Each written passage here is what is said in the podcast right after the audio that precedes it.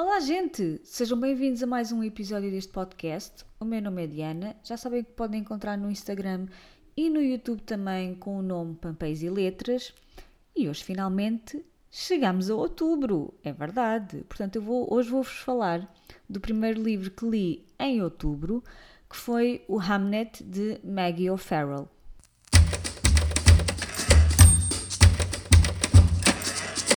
Ora bem, este livro estava na minha lista pessoal de livros para ler deste ano.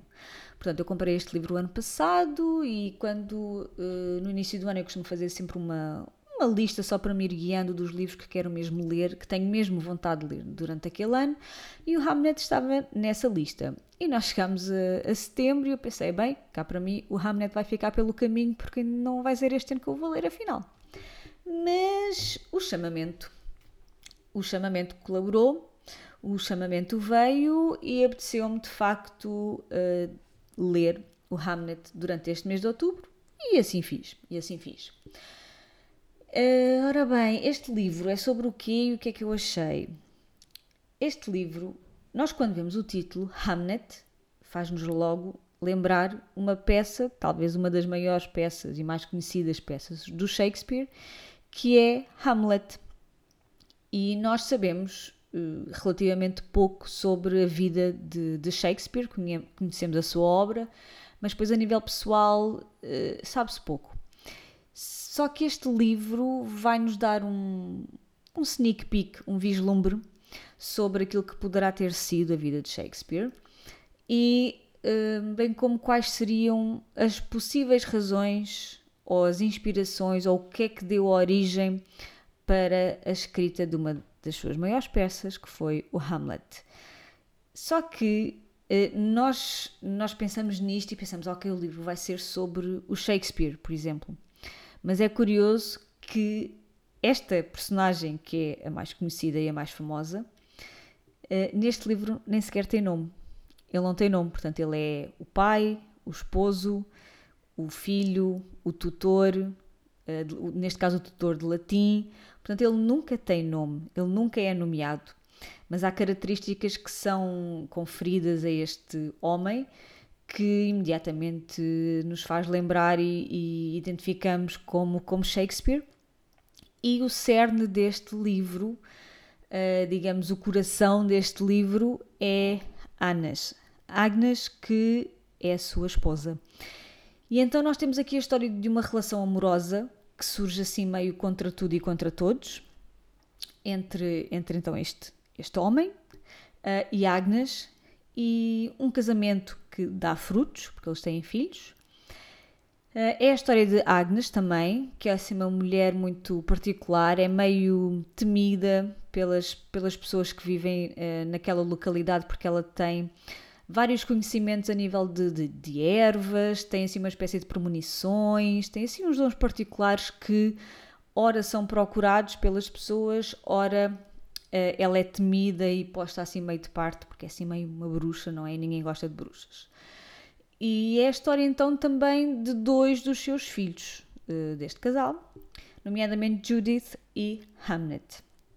Estamos então no final, finais do século XVI, em Stratford, Inglaterra, e então somos levados para, hum, para o cotidiano desta família, não é? Em geral. Uh, portanto, vemos as dinâmicas familiares, mas depois também somos levados à vida particular de cada um e à sua visão do mundo e aos seus sentimentos. E, e numa narrativa que acaba por ser muito fluida, apesar de ter estas várias, estes vários pontos de vista, uh, e apesar de o livro nos levar ao passado e ao presente. Portanto, nós partimos de uma ação no presente, e é assim que o livro começa, a descrever algo no presente, mas nós depois vamos várias vezes ao passado para perceber os eventos que, que nos levaram àquele momento no presente, mas que também nos permitem conhecer estas, estas personagens melhor e, e, e conhecer uh, como é que surgiram, como é que se juntaram, como é que as suas vidas se cruzaram, como é que foi, como é que eram as suas vidas antes de se conhecerem. Portanto, temos aqui um retrato bastante completo de, destas personagens, nomeadamente a Agnes e, e o seu esposo, Shakespeare, não é? e nós vamos percebendo também de que forma os eventos das suas vidas os moldaram e, e os tornaram as pessoas, os adultos que eles são no momento presente. E então nós ficamos a conhecer de forma muito completa e profunda estes, estes dois adultos, Agnes e o marido, como é que se encontraram, como é que se apaixonaram, como é que foram, como é que foram as suas infâncias, como é que lutaram por uma vida juntos, ficamos a conhecer os seus medos, as suas aspirações, os seus desejos, mas também as suas tragédias, quer elas sejam uh, pequenas facadinhas, não é? Quer sejam assim tragédias maiores. E portanto temos também um retrato que podia ser o retrato que é o retrato de uma família normal daquele período, não é? Uh, retrato de uma vida doméstica, do bulício da casa, dos afazeres, do lugar que cada um ocupa uh, nesta casa e, e na, nas coisas que têm de fazer, como é que, desde coisas uh, tão comuns como a limpeza da casa ou, ou plantar coisas no jardim, até um, às profissões, digamos assim, de cada um e das suas lutas diárias, não é? Que, que são normais, que eram normais naquela altura e continuam a ser normais ainda hoje. E portanto, este é o panorama geral, digamos assim. Uh, e depois temos o panorama particular, uh, que é o facto de que este livro é um estudo sobre a perda e o luto. E aqui em particular, de que forma é que essa perda e esse luto uh, são experienciadas por Agnes, que é a nossa protagonista. E portanto, nesse sentido, o livro examina as diferentes formas que as pessoas têm de lidar com, com a perda de alguém que, que é próximo e de que forma essa perda molda as suas vidas. Só que um, a autora, a Maggie O'Farrell, escreve tão bem, mas tão bem, que nós sentimos aquelas dores como nossas e só queremos entrar no livro para abraçar aquelas personagens uh, e fazer com que as coisas eh, fiquem um bocadinho melhores. E o vocabulário, a linguagem, as descrições, é tudo tão cuidado, é tudo tão sensível, é tudo feito com uma grande sensibilidade que nos transporta e que nos coloca de facto no lugar de Agnes e, e o leitor acaba por sentir o sofrimento dela também. E então, no centro disto tudo, além de Agnes, não é? E da, da sua mundivisão, da sua, uh, dos seus sentimentos, dos seus pensamentos, uh, que são centrais neste livro, Uh, nível temático, digamos assim, além da perda e do luto, está o amor e a família. E este amor pode ser e é o amor entre um casal, o amor entre pais e filhos, e depois, mais especificamente, o amor de uma mãe pelos filhos. E o que é que significa quando um ou todos ou alguns destes laços são cortados? Como é que nós também lidamos com, com essas questões? explora também as dinâmicas familiares desta família, que são várias, porque na, nesta casa, além do casal com os seus filhos, temos também avós, portanto, há ali pais, não vou dizer quem. Não é propriamente spoiler, mas é para não estar aqui a contar a história toda a vocês e depois não tem graça nenhuma vocês irem ler o livro, não é? Mas de facto, esta casa não é habitada só pela, pelos pais e pelos filhos, há mais gente, nomeadamente avós.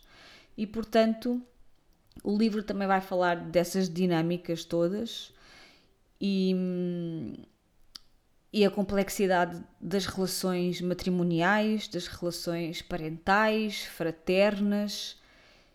E há aqui muita coisa para dizer uh, e muito sumo, e, e, eu acho que se calhar se fosse ler o livro agora uma segunda vez ia tirar ali ainda outras coisas, e nesse sentido, nesta questão do amor fraterno, portanto entre irmãos, há uma ligação muito forte entre Judith e Hamnet, que é aqui explorada e foi muito curioso ver esse tema explorado, porque eu não me ainda não, não encontrei assim grandes livros que explorem esta ligação entre irmãos e ainda mais entre irmãos gêmeos porque eu também tenho, eu, te, eu, não, eu não tenho irmãos que sejam gêmeos comigo, mas eu tenho um irmão e uma irmã mais novos que são gêmeos.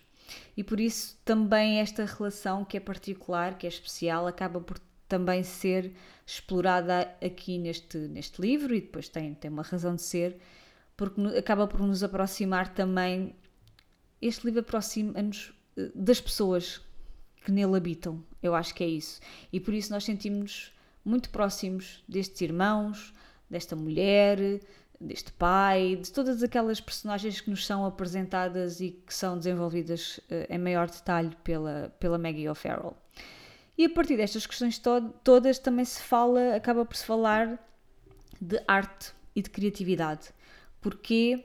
Porque também nos oferece reflexões sobre de que forma os acontecimentos das nossas vidas uh, nos marcam a nível pessoal, mas também quanto disso é que acaba por verter na, na criação artística como expressão das nossas emoções e pensamentos mais profundos. E como é que a produção artística também pode ser uma forma de fazer luto e de lidar com a perda. E, e embora isso possa não ser compreendido ou aceito por todas as pessoas, de que forma é que isso faz sentido para nós? Percebem?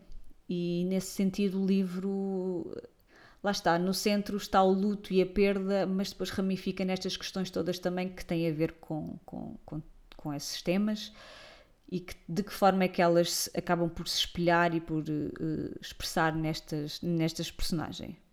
E portanto, olhem, eu amei esta história. Eu amei esta história. Um, ehm, como disse a algumas pessoas uh, quando, quando ia lendo, senti que estava a ler uma pintura é mesmo esta descrição. Eu senti que estava a ler uma pintura, porque a escrita da autora é detalhada, é descritiva, mas sem ser chata. Não é tipo essa de Queiroz que está ali a descrever uns, uns cortinados durante 10 páginas, não é isso. A escrita da Maggie O'Farrell é detalhada, é sensorial. Parece que estamos a ver cada pincelada assim, de um quadro bucólico, sentimos os cheiros, o toque, as sensações das personagens, vemos as cores tal como elas são descritas, as formas. É, é uma coisa maravilhosa e foi incrível porque parecia mesmo que ela me estava a descrever uma pintura e todas as vivências nela contida. Eu acho que é a melhor forma que eu encontrei para me expressar, porque não consigo de outra forma. E portanto, amei as temáticas que, que, que, foram exploradas e que já, já mencionei, não me vou repetir. A maneira como este livro toca as nossas emoções, mas sem ser lamechas ou sentimentalista, não é isso. Eu acho que é um livro duro, sobre um tema duro, que tem tanto de complexo e que envolve tantos aspectos, aspectos da nossa vida e que pode ser vivido uh, de tantas formas diferentes e todas válidas, não é? E todas válidas. Portanto, este é um livro maravilhoso. Eu só posso aconselhar a, leitura deste livro. Eu li em inglês, uh, conheço as pessoas, conheço pessoas que leram em português e que adoraram, portanto estou a assumir que a, que a tradução também é bastante boa. E eu penso que o livro está, está editado por cá pela Relógio d'Água. E olhem, leiam. Leiam, o livro é fantástico. Uh, é muito bonito, é bonito, é belo nas palavras e na linguagem que usa e no tratamento deste tema que é tão sensível e que pode ser tão pesado. É isto que eu tinha para vos dizer. Leiam, vão à procura, ofereçam agora no Natal, estamos quase estamos quase na altura de começar a pensar em prendas para o Natal, não é? E eu acho que este livro é muito bom e vale muito a pena vocês oferecerem fazerem uma surpresa a alguém e comprarem este livro. Portanto, leiam, comprem para vocês, para os amigos, para a família, uh, porque vale, vale muito a pena. E é pronto, era, olha, era isto que eu tinha para vos dizer hoje. Finalmente chegamos a outubro neste podcast. Pode ser que no final do ano eu, eu, esteja a falar de facto de leituras de dezembro, mas nunca se sabe, não é? Gente, enfim. E pronto, era isto que eu tinha para vos dizer hoje. Muito obrigada por me terem ouvido até ao fim e nós vemos no próximo episódio. Boas leituras. Tchau, tchau.